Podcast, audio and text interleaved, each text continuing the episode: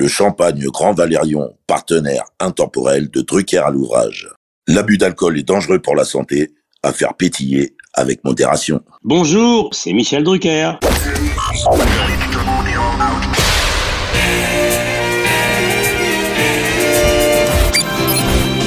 Bonsoir, l'orchestre de stars placé sous la direction de M. Jean-Claude Petit.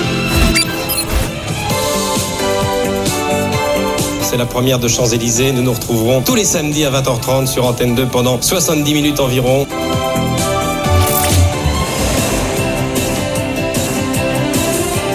Mylène Farmer. Mesdames et messieurs, nous sommes heureux de vous offrir une demi-heure avec Madonna. Poussine, il est là avec Alexia, Anne-Laure, Karine, Mario, Pierre, la troupe, salut Joe. Sur France 2. Bonsoir Michel. Notre cadeau de Noël, génial idée. Votre accueil, c'est le cas de le dire, me va droit au cœur. 55 ans de mémoire télévisuelle collective en une collection prestige de 50 épisodes. Michel a vraiment mis Drucker à l'ouvrage. Hier, les membres de la délégation française des handicapés physiques ayant participé aux deuxièmes Jeux internationaux paralympiques qui viennent de se dérouler à Tokyo sont arrivés à Orly. Nous sommes allés les accueillir. Monsieur Berthe, vous êtes le président de la Fédération des handicapés physiques de France. Les représentants français ont obtenu 13 médailles à Tokyo. Je pense que vous êtes satisfait du résultat. Bonjour Michel. Bonjour cher David, bonjour Naya, bonjour l'Amérique. Merci Michel de nous accueillir à nouveau chez toi pour un numéro de Dallo Drucker à l'ouvrage consacré à quelques légendes du sport olympique de l'ère moderne ainsi qu'aux 60 années d'olympisme qui t'auront mené de Tokyo 64 à Paris 2024 dans un an maintenant, presque jour pour jour. Alors c'est en effet le 26 juillet prochain que sera lancé Paris 2024, 100 ans après les premiers JO de la ville Lumière, ce jusqu'au 11 août suivant. Aujourd'hui, bienvenue à bord du Dallo Drucker à l'ouvrage Vol, voyage olympique Tokyo-Paris. Michel Drucker, ou 60 ans donc de voyage olympique télévisuel.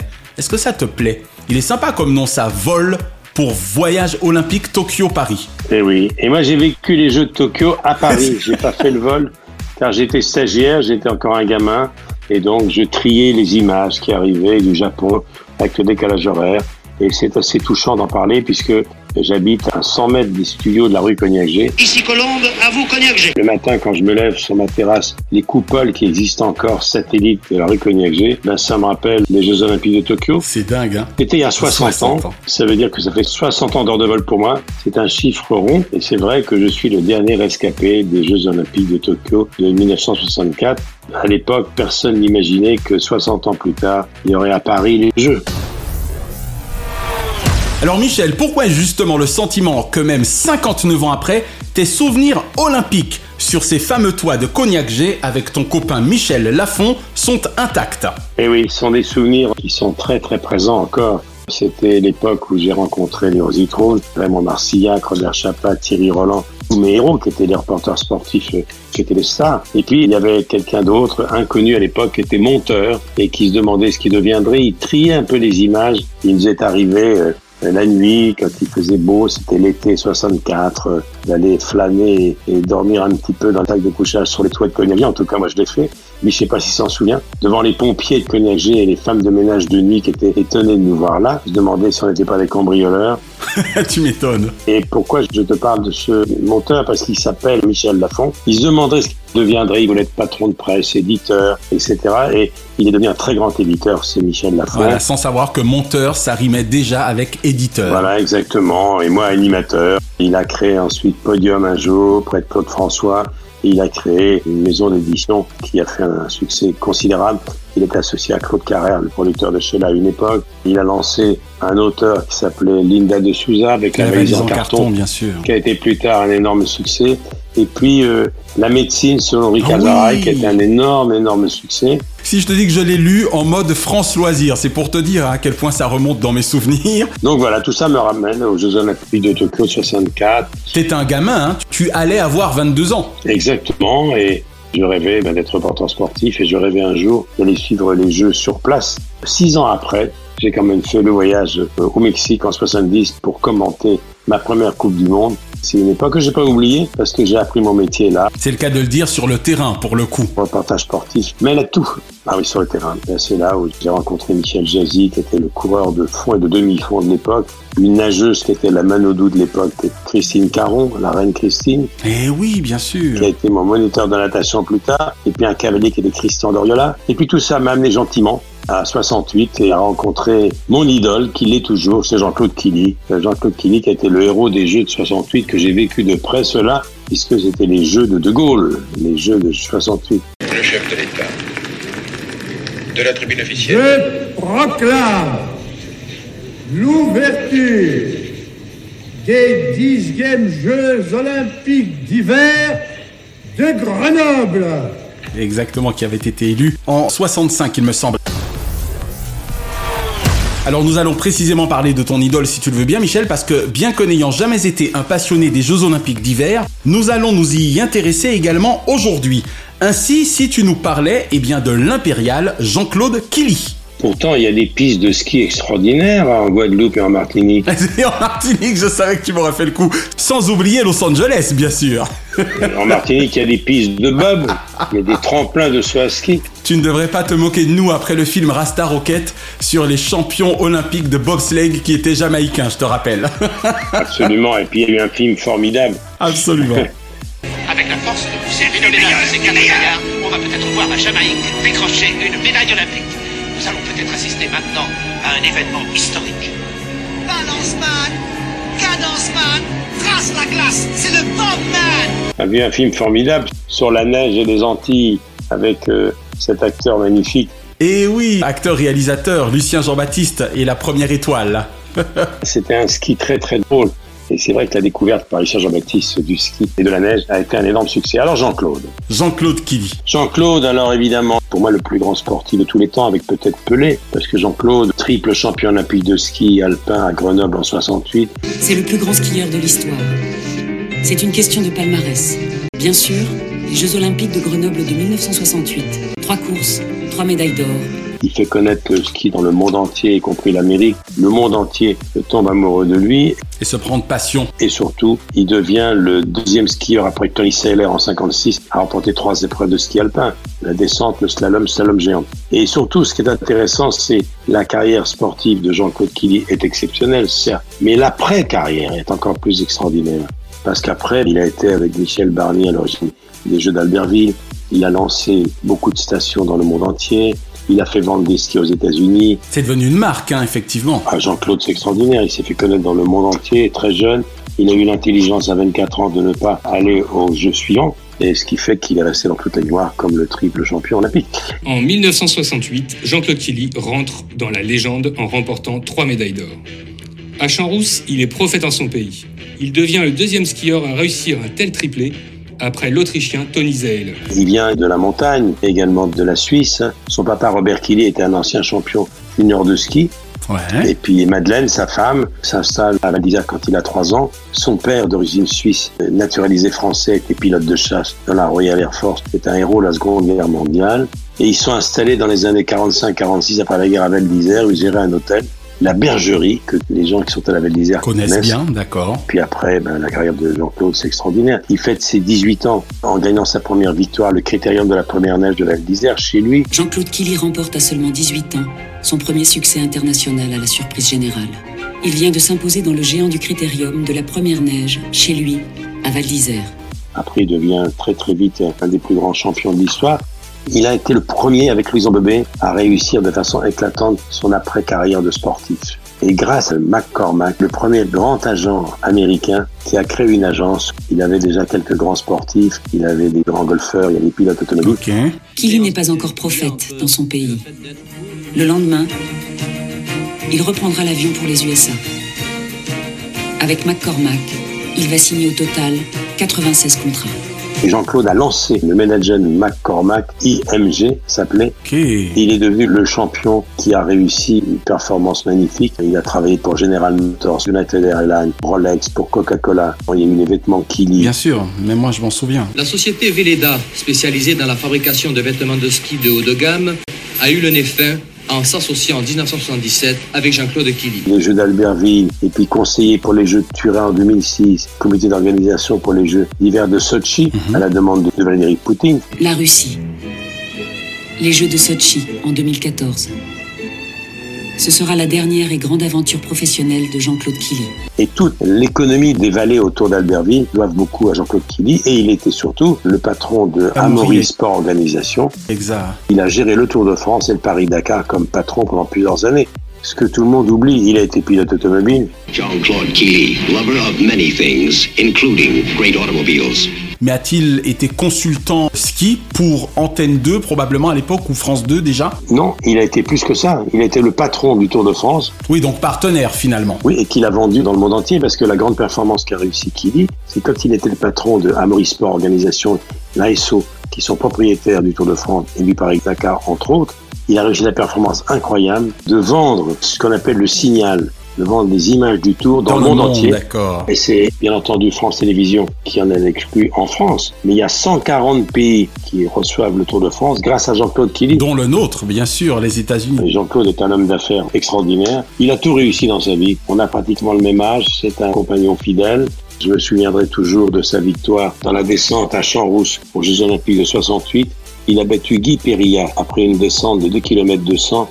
Il l'a battu de 8 centièmes. C'est-à-dire 8 centièmes, c'est une spatule de ski. C'est quelques centimètres après 2 km 200 de descente. Une 54-85, Guy Périga est battu de 8 centièmes de seconde. Perilla avait un temps incroyable, inatteignable. Jean-Claude partait le dernier de la deuxième série où la piste était déjà un peu détériorée par ceux qui étaient passés avant. Avant, d'accord. Et il le bat de 8 centièmes. Autant ce fut rageant pour le champion en question, autant ça a dû être ce jour-là extrêmement jouissif pour Monsieur Killy, forcément. Et oui, il est le seul Français à avoir gagné trois médailles d'or sur une seule édition des Jeux Olympiques.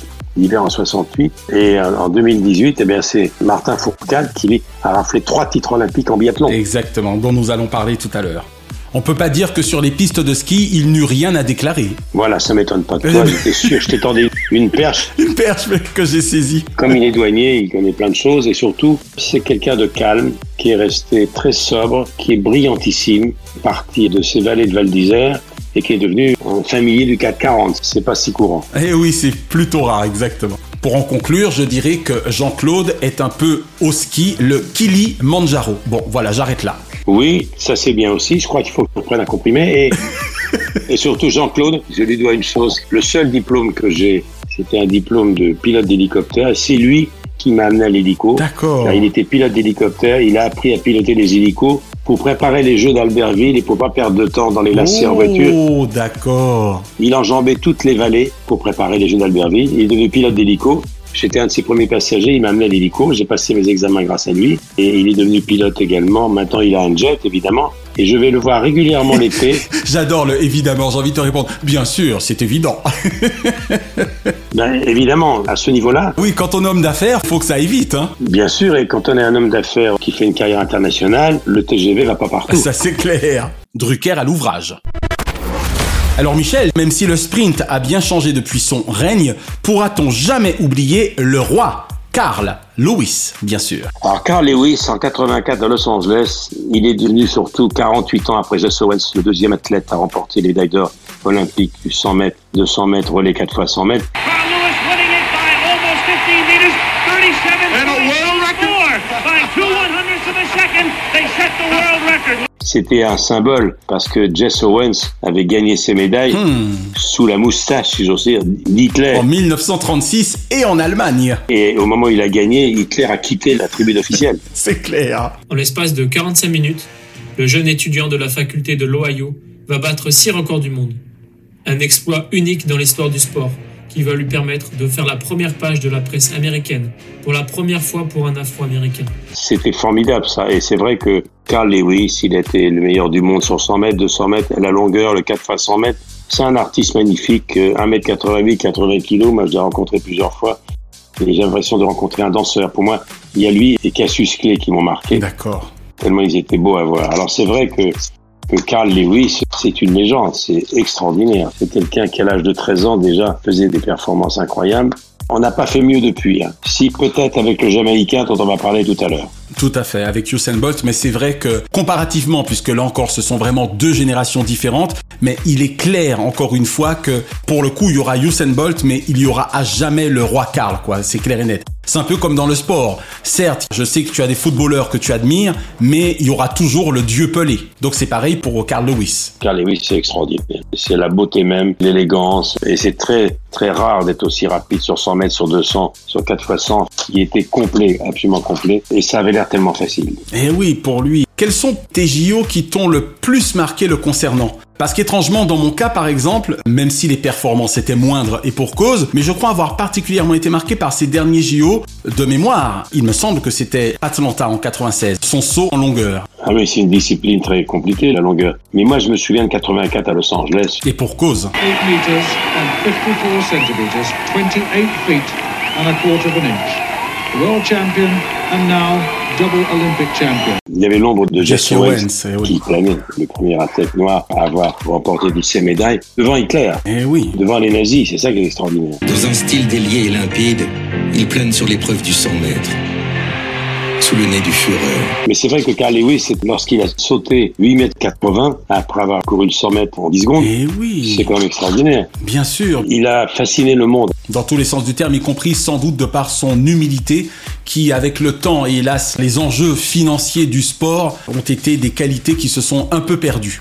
Oui, absolument. C'est une autre époque. Tout à fait. Je ne pourrais pas conclure concernant Carl Lewis sans te demander où tu l'auras somme toute préféré, le sprint ou la longueur? Ah, sur 200 mètres, c'était incroyable. La façon dont il passait le virage sur 200 mètres, c'est une fusée. Bien sûr. Et je l'ai beaucoup aimé dans le relais 4 x 100. Parce que le relais, il faut d'une précision totale. Ah, faut pas rigoler, hein. On peut vite être disqualifié. Faut pas rigoler. Est-ce qu'il concluait? Parce que j'avoue que le souvenir est diffus, mais je présume qu'il concluait les relais. Je crois que c'est lui qui terminait en apothéose. D'accord. Quand il prenait le témoin pour les dernières 100 mètres, il avait déjà de l'avance sur les autres. car les autres relayeurs de 4 x 100 Et oui, avait fait le boulot. avaient fait le boulot, ils étaient extraordinaires. Mais surtout, détenteur du record du monde du 100 et du 4 x 100. C'est ça. Non seulement il était champion olympique, mais il a eu des records du monde. Ces championnats naissent sous une bonne étoile. En 83, Carl Lewis a 22 ans. Première grande compétition, il remporte trois médailles d'or, saut en longueur 100 mètres, relais 4 x 100 mètres. Le roi Carl Lewis. Il y a une autre reine qui est Florence Griffin Joyner. Exactement. Alors garde-la au chaud pour tout à l'heure.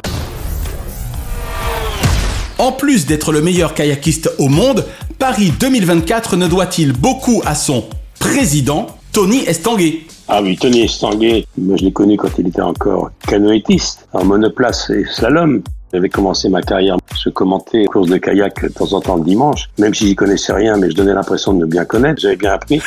Bien révisé.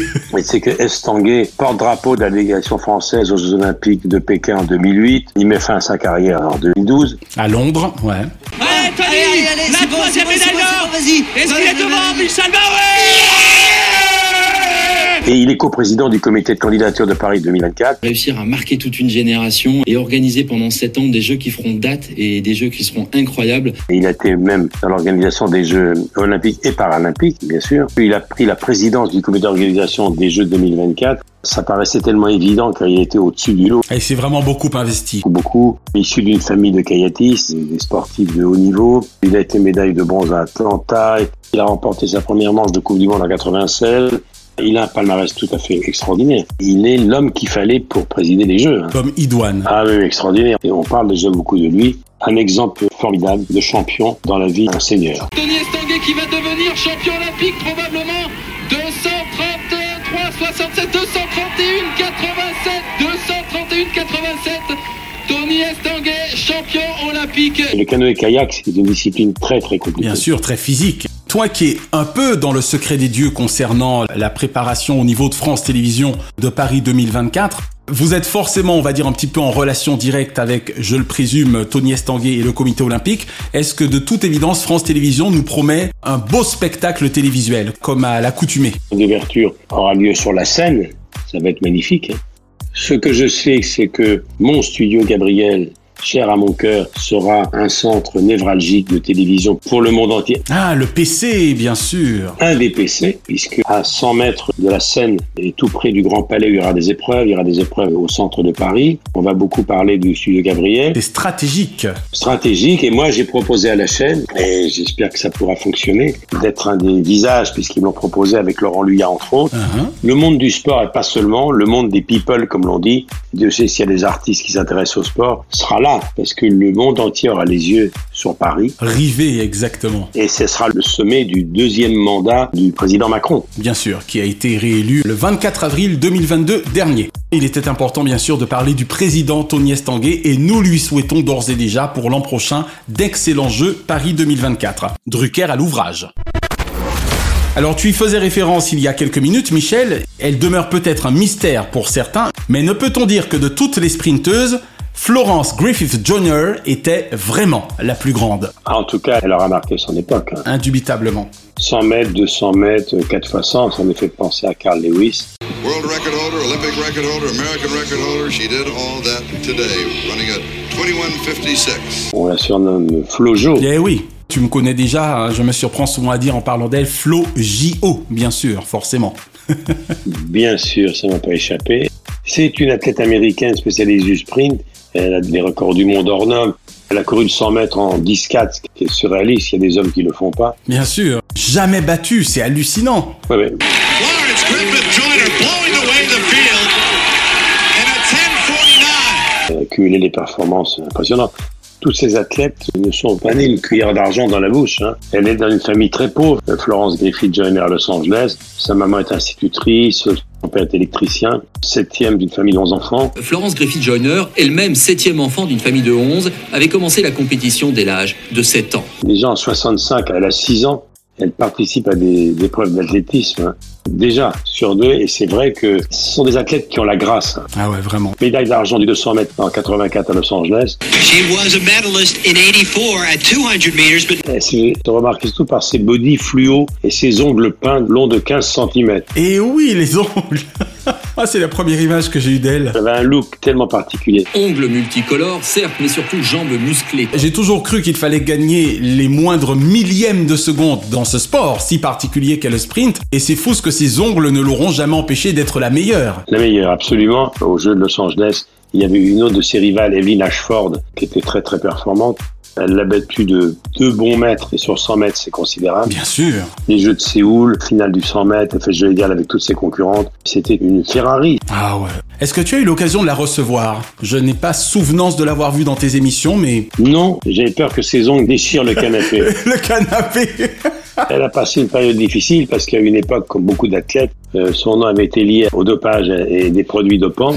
Eh oui, forcément. Elles allaient tellement vite que ça paraissait suspect. En réalité, c'était des surdoués et tous ces athlètes-là. En tout cas, une chose est sûre, scientifiquement, elle n'a jamais été, on le rappelle, c'est très important, accusée ni condamnée en quoi que ce soit. Et c'est ça qui est le plus important, car la science parle, même à son époque. Elle n'a jamais été contrôlée positive. Au contraire d'anciens athlètes du bloc soviétique. hein. Pour ne citer que. Elle a épousé Al Joyner à Las Vegas. Le couple a donné naissance à deux enfants, une fille Marie, dans les années 90. À Séoul, médaille d'or sur 100 mètres, médaille d'or sur 200, médaille d'or en 4 fois 100, médaille d'argent en relais 4 fois 400 mètres. 4 fois 400, c'est un truc de dingue, hein 100 mètres en 10-4, euh, le 200 mètres en 21 secondes et des poussières. Hallucinant. Elle restera dans l'histoire. Ouais, vraiment. Et puis surtout, elle avait un look formidable. Ah ouais, puis elle était belle, vraiment. J'aimerais parler de quelqu'un qui est très très populaire en France et qui a fait découvrir au monde entier le biathlon. Martin Fourcade. 7 médailles olympiques, 5 en or, 2 en argent. Tout à fait. Bah tiens, tu vas un petit peu nous expliciter tout ça. En effet, à l'instar de nombre de nos champions, Martin Fourcade n'est-il également un magnifique exemple de dépassement de soi? Alors pour ceux qui ne sauraient pas exactement ce que contient la notion de biathlon, même si on comprend qu'il y a deux disciplines, c'est quoi exactement le biathlon, Michel? Alors le biathlon, bah, c'est le ski, ski de fond, et c'est le tir à la carabine. D'accord. C'est très particulier. Hein. Donc faut bien skier et il faut surtout bien voir. Je suis privé de biathlon, c'est évident. Exactement. Et puis attends, le biathlon, 10 km de biathlon ski de fond avec des pentes extrêmement sérieuses. Si t'es pas un spécialiste, tu repars en arrière. C'est quelque chose de très très impressionnant. hein. Et puis j'imagine comme par hasard qu'on tire après avoir skié et pas avant. Exactement, bien sûr. C'est un peu technique. Aux Jeux Olympiques de Pyeongchang, Martin Fourcade arrive avec l'étiquette de meilleur biathlète au monde. Il a fait découvrir Martin Fourcade le biathlon à beaucoup de Français. Quand j'étais commentateur des Jeux Olympiques de 68, je commentais le ski de fond. C'était plutôt les Finlandais, les Scandinaves qui étaient spécialistes du ski de fond. On a découvert que dans le Jura, il y avait des sites extraordinaires. C'est vrai que Martin Fourcade est entré dans l'histoire. Course après course, Martin Fourcade écrit sa légende. Et le meilleur est à venir, avec un final que le champion n'est pas prêt d'oublier. Sept fois classement général de la Coupe du Monde. Le record des globes de cristal, 33. Cocorico quand même. Hein. Il a marqué 1322 points. Les spécialistes comprendront. Oui, parce que c'est une question de points, effectivement. Il y a 23 podiums consécutifs en Coupe du Monde. C'est ce qu'on appelle des statistiques impressionnantes. Et oui, et après Kili, c'est le seul qui a remporté trois médailles d'or. C'est un immense champion, Martin Fourcade, égale Jean-Claude Killy avec euh, trois titres aux Jeux Olympiques. Cet homme est fait d'un autre métal. On est même Jules d'hiver, trois médailles d'or, c'est rarissime. Exactement. C'est une star mondiale. Et c'est quelqu'un de très modeste, comme toujours. Il est des Pyrénées-Orientales. Il est né dans un milieu sportif. Son père était maire d'une petite commune. Il a deux frères euh, qui étaient également des biathlètes. Je squattais chez mon grand frère. Le retour à la maison, euh, bah, il est compliqué. En une course, il y a tout qui a changé. Il s'est initié au ski nordique, au biathlon, puis au triathlon assez tôt. Il s'est installé dans le Jura, qui est le paradis des skieurs de fond. Il est dans les chasseurs alpins. Également, d'accord. Peut-on être ou avoir été un grand champion olympique d'hiver sans être né ou avoir habité auprès des montagnes et de leurs pistes Oui, on pourrait dire la même chose des navigateurs. Il y en a beaucoup de gens qui sont nés dans les villes et qui ont découvert la voile en vacances et qui sont devenus des grands champions de voile. Mais c'est vrai que pour le ski, la plupart sont quand même nés dans le coin. Les skieurs de fond, c'est plutôt le Jura. Les grands descendeurs, les grands slalomeurs, c'est la Savoie, la Haute-Savoie. Parce qu'au même titre que les autres sports, j'en déduis que ce sont vraiment des heures, des heures quotidiennes. Oui, sont, sont au départ des enfants de la montagne. Ça. Des enfants des Alpes du Sud, des Alpes du Nord ou des Pyrénées. Absolument. Chapeau bas à Martin Fourcade également, qui là encore a marqué l'histoire de son sport dans la discipline, on le rappelle, du biathlon. Drucker à l'ouvrage. Alors on va partir aux États-Unis si tu le veux bien, mais en faisant tout de même référence à quelques grands champions français de la discipline. Car entre Laure et Florent Manodou, Alain Bernard et Camille Lacour, entre autres bien sûr, la natation française est gâtée. Mais si tu nous donnais ton appréciation du grand, dans tous les sens du terme, Michael Phelps. Phelps, alors lui, c'est un extraterrestre. Ah oui, c'est le cas de le dire. Nageur américain, des épreuves de papillon, nage libre, quatre nages, le sportif le plus titré, le plus médié de l'histoire des Olympiques avec 28 médailles, dont 23 d'or entre 2004 et 2016. 23 médailles d'or en 4 Jeux Olympiques entre 2004 et 2016, dont 13 en individuel. C'est du jamais vu, hein Il vole au-dessus des bassins, et c'est vrai, c'est jamais vu. Il est actuel détenteur des records du monde du 400 mètres 4 nages. Être aussi bon en nage libre, sur le dos, en papillon ou en brasse. Mais oui, qu'en crawl, en brasse. C'est impressionnant. Il a remporté 49 des 63 épreuves, 61 podiums. Aligné aux Jeux Olympiques, aux Championnats du Monde au cours de sa carrière avec une facilité incroyable. Il vient du Maryland, il était formé à Baltimore. Quand je l'ai vu nager pour la première fois, j'avais l'impression que c'était un oiseau. C'est un colosse, hein euh, Aux Jeux Olympiques de Pékin en 2008, il remporte les 8 épreuves sur lesquelles il s'aligne, tout simplement. 2008, JO de Pékin, Michael Phelps a remporté toutes les courses dans lesquelles il était aligné. 8 médailles d'or, mieux que Mark Spitz en 1972. Ça n'a pas un côté frustrant dans ces cas-là pour ses adversaires quand même Avant lui, il y avait un autre Américain qui avait pourtant battu tous les records, qui était Mark Spitz. Eh oui, Spitz Et il était plus vite et plus rapide que Mark Spitz. Et il était dans les bassins très très petits. Quand il a commencé la natation à l'âge de 7 ans, déjà on a vu qu'il avait quelque chose de plus. Et son entraîneur est devenu l'entraîneur de Léo Marchand, un jeune nageur qui est à la une de toute la presse depuis quelques jours. Nageur français. En 4 minutes, 2 secondes et 50 centièmes, Léon Marchand. Au championnat du monde au Japon, il enchaîne deux longueurs de papillon, deux sur le dos, deux en brasse et deux en crawl. Plus vite surtout que le meilleur nageur de l'histoire. Et qui va être un des grands favoris des Jeux Olympiques, voilà. Et il s'entraîne aux États-Unis avec l'entraîneur de Michael Phelps. On a une façon de travailler particulière, on va dire. Il se prépare et c'est pas un tort. Mais Michael Phelps, c'est impressionnant. Et puis là, c'est aux passionnés que je pose la question en plus. Hein. Le relais 4 fois nage libre, euh, c'était à Pékin, donc Jeux Olympiques en Chine en 2008. 3 minutes 8 secondes 24. 4 fois 100 mètres nage libre, 3 minutes. Le glouton du Michigan. 14 médailles d'or, dont 8 à Pékin.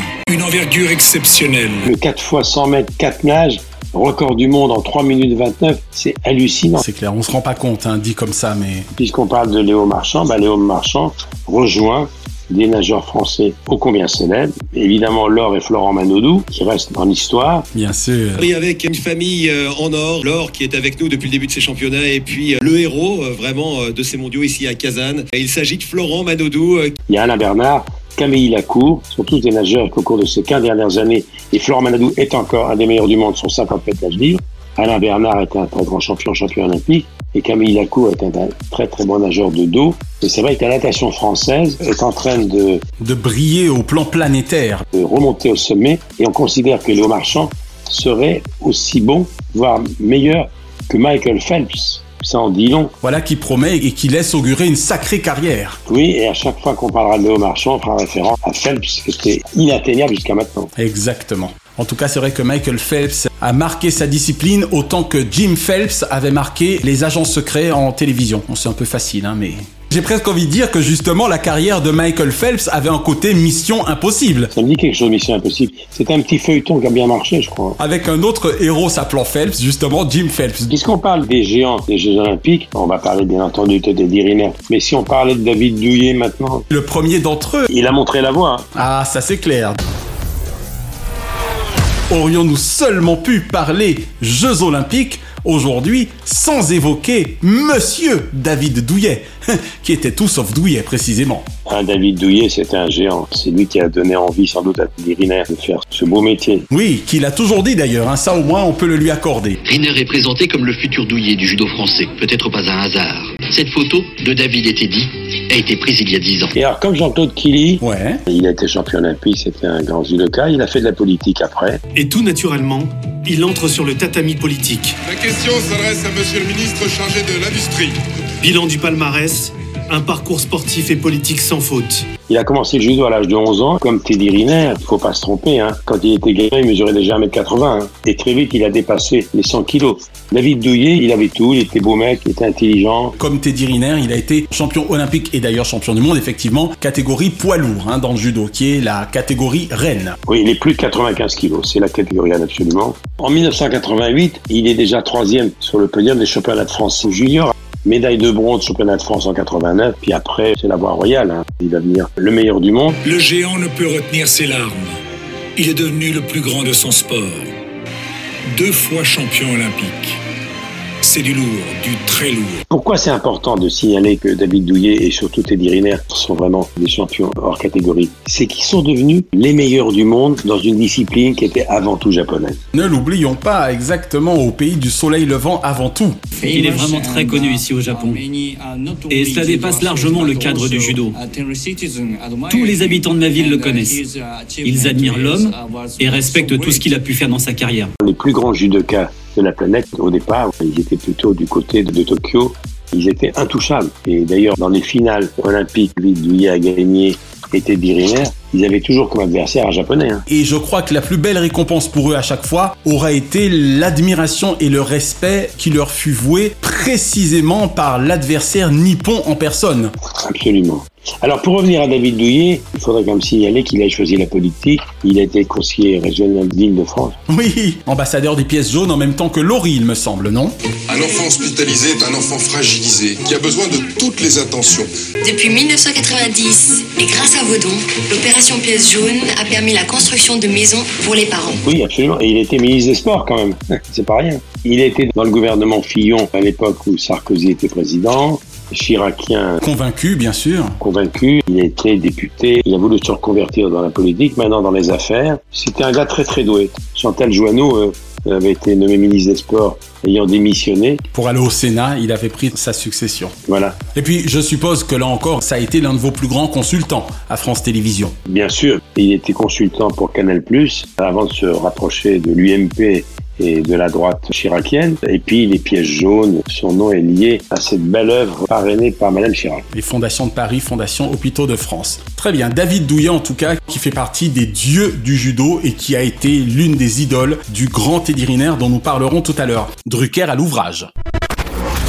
Alors Michel, mon petit doigt me dit que de toutes les championnes olympiques de la petite balle jaune, Steffi Graf a une place particulière dans ton cœur. Est-ce que j'ai tort? Bien sûr, la grande Steffi Graf. Bon, alors Steffi Graf évidemment, mais on ne peut pas dire que les Jeux Olympiques ont été marqués par les joueurs de, des Jeux de tennis. C'est vrai. C'était parce que j'avais envie de parler d'elle en fait. Absolument. Elle est surtout la reine des grands chelems. Bien sûr. La reine de Wimbledon, de Roland Garros, de Flushing Meadow. C'est une championne allemande. Hors norme. Qui a remporté, je crois, plus de 100 titres en simple dame. Un affrontement historique hein, qui opposera donc Steffi Graf et Arantxa Sanchez. Oui, un match de plus de 3 heures et un total de 40 jeux disputés, du jamais vu en finale dame du Grand Chelem parisien. 28 victoires majeures, 22 titres du Grand, Grand Chelem. Chelem, bien sûr. Troisième de l'histoire à avoir accompli le Grand Chelem. Ça a été l'idole de la planète tennis. Ah oui. Steffi, elle a occupé longtemps la première place numéro 1 mondiale pendant huit saisons. Tant de simplicité et d'humilité à l'époque en plus. Voilà. 186 semaines consécutives numéro 1 mondial, à égalité avec Serena Williams.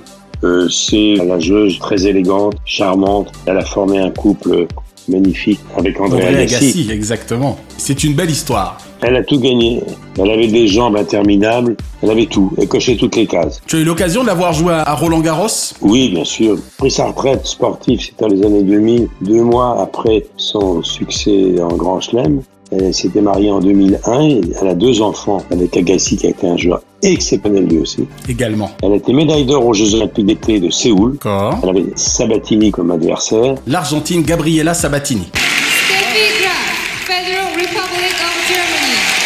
Voilà, et elle a joué 13 finales, 13 finales du Grand Chelem, consécutives. C'est vraiment l'une des plus grandes. Elle avait battu le record de la grande Navratilova. Martina Navratilova, exactement. Des noms qui résonnent dans les cœurs des sportifs. Une gauchère venue de l'Est. Elle a commencé le tennis avec un entraîneur qui n'était pas n'importe qui, qui était son père, Peter Graf. Ça a souvent été une histoire de famille d'ailleurs hein, dans le tennis, t'as remarqué Elle avec son père, Raphaël Nadal avec son oncle Tony, les sœurs Williams avec leur père, à tel point qu'il y a eu un biopic. Jimmy Connor, c'était sa mère qui veillait sur lui. Ah tu vois, ça je ne le savais même pas. Carrément, sa mère. Sa mère était au bord du cours tout le temps. D'accord, encore un autre grand champion.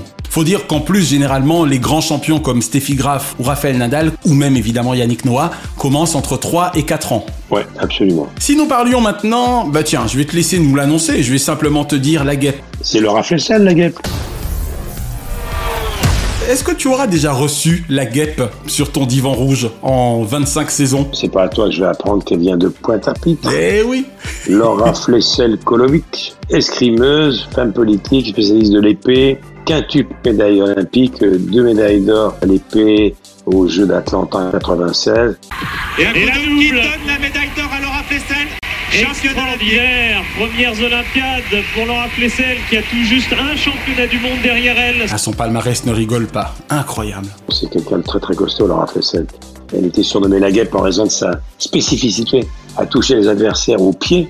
Et c'est l'escrimeuse la plus décorée de l'histoire. Cinq médailles olympiques, dont deux titres, six fois championne du monde, battante et combattante, vous savez plus que quiconque que le talent n'est rien sans ambition. Et lorsque Edouard Philippe, en 2017, la ministre des Sports, sous la présidence d'Emmanuel Macron, ça a fait plaisir à tout le monde du sport parce que elle était légitime. Madame Laura Flessel, ministre des Sports. Puis elle a dû faire beaucoup pour l'escrime à l'époque en termes d'inscription dans les différentes fédérations françaises. hein. Absolument. Elle a quitté le gouvernement dans des conditions un petit peu rock'n'roll et un peu douloureuses. Elle a eu un souci qui l'a obligée à quitter la politique. Elle a été également une très bonne consultante. Elle a commenté les Jeux de 2016 sur Canal. Ouais. Cérémonie d'ouverture. Elle a marqué les Jeux. Exactement. C'est quelqu'un qui a un palmarès incroyable. En Jeux Olympiques, 96, 2000, 2004, à l'épée individuelle ou l'épée par équipe, Elle a toujours répondu présente. Beaucoup de charme. Et oui, et puis avec une certaine régularité. Oui, absolument. Laura Flessel, alias la guêpe, Drucker à l'ouvrage.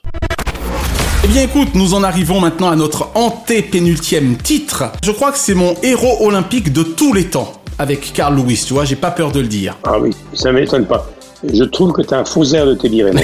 Merci. T'es aussi grand que lui. Presque, parce que justement, il ose avoir 4 cm de plus. Je ne fais que 2 mètres. Il fait 2 mètres 04.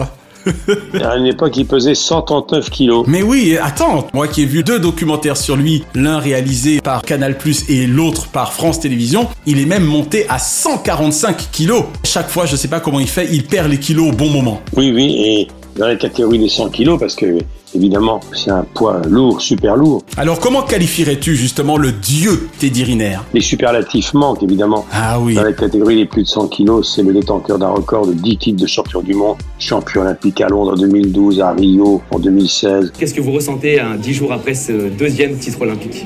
Bah, Beaucoup de fierté, toujours beaucoup de fierté. Et, euh, je suis toujours sur mon petit nuage à profiter de cette médaille et à me dire voilà, j'ai réussi à le faire après cette Olympiade difficile. Très content d'être resté invaincu sur cette Olympiade aussi. Il a tout gagné.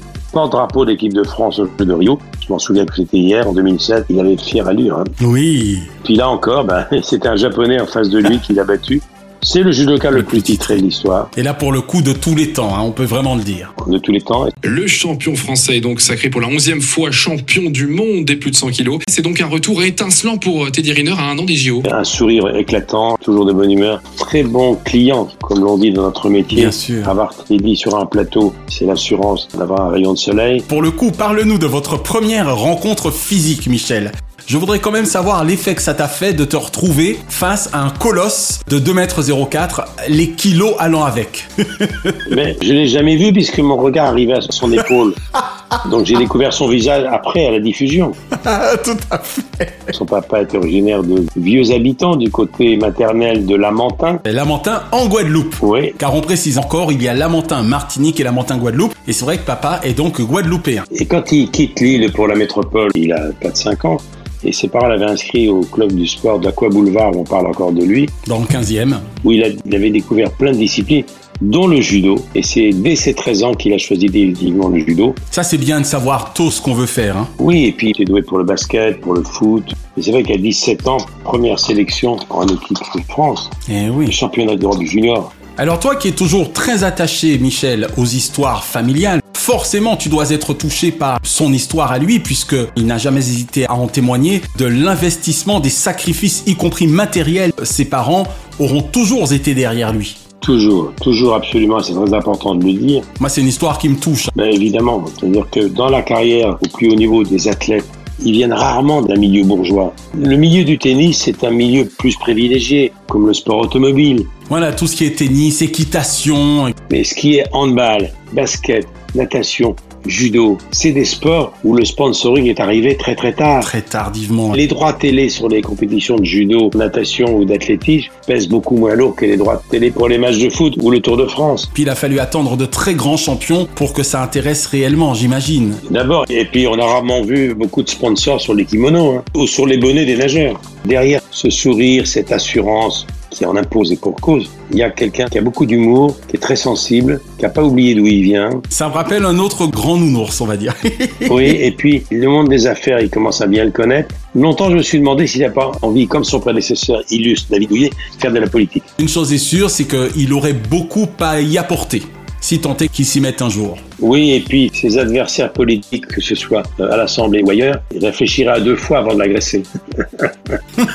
Exactement. Juste avant de passer à l'avant-dernier candidat du jour, si je puis dire, une ultime question concernant Teddy, je ne pouvais pas ne pas te la poser, notamment par rapport aux résultats de Tokyo 2020 s'étant déroulé en 2021. Quid de Paris 2024 Moi, je le vois champion olympique à Paris 2024. Est-ce que je me fais un film ou est-ce qu'il sera prêt? Il est né en avril 80. Il aura donc 35 ans. J'ai pas les statistiques, mais c'est plutôt il n'y a pas dans l'histoire du judo un poids lourd de 35 ans qui a été champion olympique.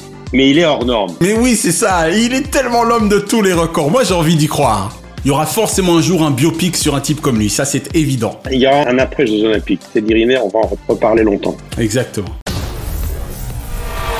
Et s'il en est un qui porte bien son nom, c'est Usain Bolt. Connaît-on en effet hormis Rafa, Raphaël Nadal, un autre sportif ayant à ce point verrouillé, et j'insiste sur le jeu de mots puisque Bolt ça veut dire verrou, ayant verrouillé sa discipline à l'échelle mondiale. Alors Usain Bolt, évidemment c'est le sprint jamaïcain. Il n'y a pas que le reggae en Jamaïque. Il y avait Bob et maintenant il y a Usain. voilà. Après Bob Marley, ben, il y a Usain Bolt. Alors lui, c'est la beauté. On parlait de Carl Lewis tout à l'heure. Mais j'ai rarement vu quelqu'un courir comme ça, la perfection, la perfection. Et ben, il a tout gagné, quoi. 100 mètres, 200 mètres, 4 fois 100. euh. Le relais, voilà exactement. Il est au-dessus des autres. C'est un extraterrestre. Hein. Pékin 2008, il devient le premier athlète masculin à gagner ces trois épreuves au cours des mêmes Jeux Olympiques. Sans surprise, la Bolt Mania s'est emparée de la capitale chinoise, mais bien avant le début de ces mondiaux. En ville, dans le métro, il est partout.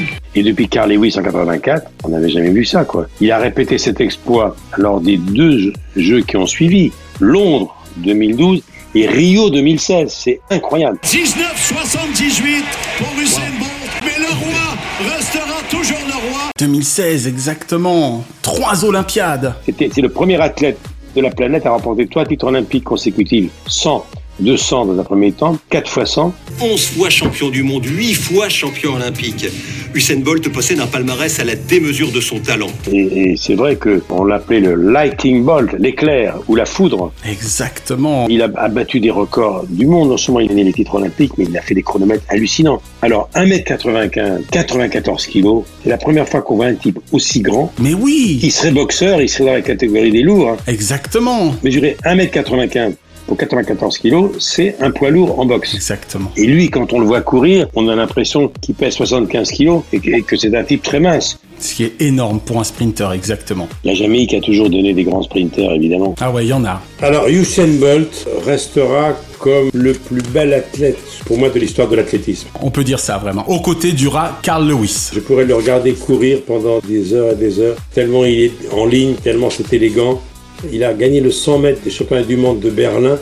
En 2009, aux mondiaux de Berlin, le Jamaïcain foudroie ses adversaires, électrise le chronomètre. Il améliore ses records du monde du 100 et 200 mètres. Le 16 août 2009, ça rappelle quelque chose. Berlin, 36, Carl Lewis et Jesse Owens et Hitler. Que de parallèles. Il a tenté en 2018 une reconversion dans le foot. Il a fait des essais à Dortmund, puis dans une ligue australienne. Finalement, euh, ça n'a pas suivi d'effet. Bien sûr. Puisqu'on parle de la beauté de ces sprinters, on ne peut pas ne pas parler des jambes de Marie-Jo Pérec. Drucker à l'ouvrage. Très belle transition pour conclure en effet, car après le dieu Riner et le dieu Bolt, pourrait-on mieux conclure qu'avec la reine Marie-Josée Pérec? Alors moi, José Pérec, elle vient de Basse-Terre en Guadeloupe, seule athlète française, triple championne olympique, 92, Barcelone sur 400 mètres. Et Marie-Josée Pérec doit faire son effort et elle le fait. Marie-Josée Pérec qui revient à la hauteur de Prisguina. 50 cm d'avance, 80, 90, c'est les championnes olympiques. 1 mètre d'avance, 48, 85. Sur des commentaires, je n'oublierai jamais de Patrick Montel. Deux fois au jeu d'Atlanta 96 sur 400 mètres. C'est quand même extraordinaire ce qu'elle a fait. Et Marie-Josée maintenant qui démarre, qui revient sur Merlin Hôtel.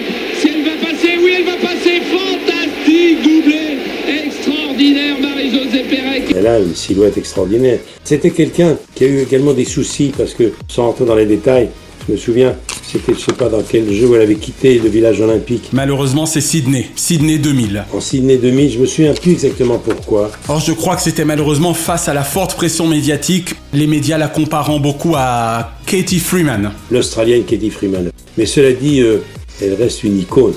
La foulée de Marie-Jo Pérec, c'est extraordinaire. Je me souviens, aux Olympiques en 96. Moi, je l'ai considérée, je pense que tu en seras d'accord avec moi, comme l'héritière de Flojo. Tout à fait. Elle était entraînée par le fameux John Smith. hein. Né 2000, c'est pas un bon souvenir, mais c'est vrai qu'elle a eu, comme la petite Manodou, une pression médiatique. Tu as eu l'occasion de la recevoir?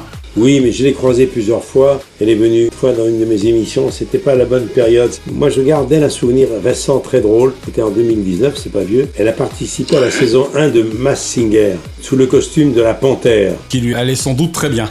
C'était drôle de la voir dans cet exercice-là. Elle a été consultante pour Canal+. Elle avait dit à l'époque j'ai arrêté parce que je me trouvais nul. Elle était toujours un petit peu complexée, euh, alors qu'elle était très douée. Et de toute façon, le nombre de sportifs qui ont eu un peu de mal au départ à être consultants et qui sont devenus très bons, la liste est longue. hein. Bien sûr. Elle a été pour les Jeux Olympiques de 2016, elle était avec l'équipe d'RTL. Et puis elle a publié un livre, Rien ne sert de courir, où elle parlait de sa vie. De sa carrière. Absolument. Le chanteur Alain Bachung avait écrit son album L'imprudence, une chanson intitulée Dans la foulée, et c'était une chanson qui était dédiée à Marie-Jo Pérec. Elle voulait gagner le paradis. Elle avait le miracle facile. Dans la foulée, elle a expédié. Ah, Marie-Jo, d'accord. Est-ce qu'elle reste pour toi l'une des plus grandes sportives françaises de tous les temps? Avec Teddy Riner, David Douillet Indiscutablement. Bah, elle rejoint Usain Bolt. Les Jean-Claude Killy, voilà. Une famille de surdoués. Un club très fermé en plus. Très fermé, des icônes qui sont rentrées dans la légende très jeunes. Il fallait l'accepter, ça. Je me souviens que lorsqu'elle a commencé à 22 23 ans à être la meilleure du monde, elle avait une rivale qui était Marita Koch sur 400 mètres imbattable. Et elle l'avait battue. Elle aurait pu être une bonne basketteuse. Hein. Bien sûr, elle a une sacrée taille également. Son professeur de gymnastique s'appelait Marie-Hélène Soual. C'est elle qui l'a initiée à l'athlétisme. Il faut toujours rendre aux Pygmalions ce qui leur revient. Ce qui leur appartient. Après, elle a rencontré tous les grands. En gros, on peut dire qu'avec Marie-Hélène, c'était tout le contraire de chacun pour soi, là. Absolument. Elle méritait mieux à une époque que l'image qu'on donnait d'elle. Bien sûr y compris dans les guignols. Et Dieu sait que je suis un fan des guignols, mais ils n'ont pas été tendres avec elle en 2000. Ben, tu connais des gens pour qui ils ont été élégants, les guignols? On fait une petite digression, mais ils ont plutôt été adorables avec Jacques Chirac, par exemple. Le manger des pommes a eu beaucoup de succès. C'est clair. Voilà, et eh ben écoute, nous aurons conclu cette belle aventure olympique avec Marie-Josée Pérec. Nous te souhaitons d'ores et déjà un excellent Paris 2024, Michel. Et tu sais que je ne saurais conclure sans ma dernière question, qui aujourd'hui va peut-être t'émouvoir un peu, mais il me faut te la poser, compte tenu de l'affection que je te porte. Dernière question, Michel. Toi qui célébreras tes 60 ans de carrière avec 2024, prévois-tu de mettre un terme à ta carrière après ces JO qu'on peut considérer comme des JO Champs-Élysées? C'est une bonne question. Ah, ben merde, je suis content de te l'avoir posé alors. Je t'aurais dit encore quelques mois probablement, et là je te répondrai pour la première fois. J'ai jamais répondu à cette question. Il y a un an, François Bunel, il a décidé de ne plus présenter la Grande Librairie. Après 14 ans quand même. Hein. Oui, et ça a été accepté par le directeur. Il a proposé d'en rester le producteur et de choisir son successeur. Et je suis en train de me demander, moi, si après les Jeux en 2024, comme je serai encore relativement jeune, et je le sais, je me demande si Vivement Dimanche ne continuera pas avec le même producteur, mais un autre présentateur.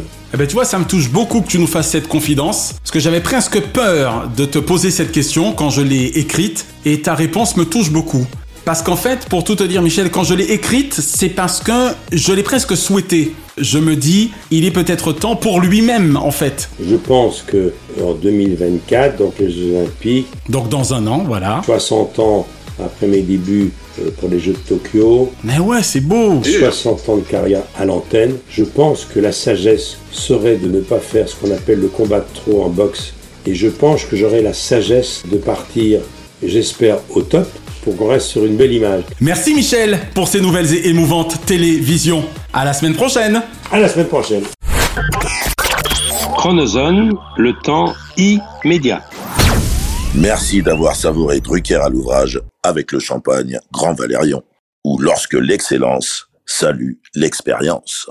L'abus d'alcool est dangereux pour la santé, à faire pétiller avec modération. La semaine prochaine, dans Drucker à l'ouvrage, couple, ça décuple.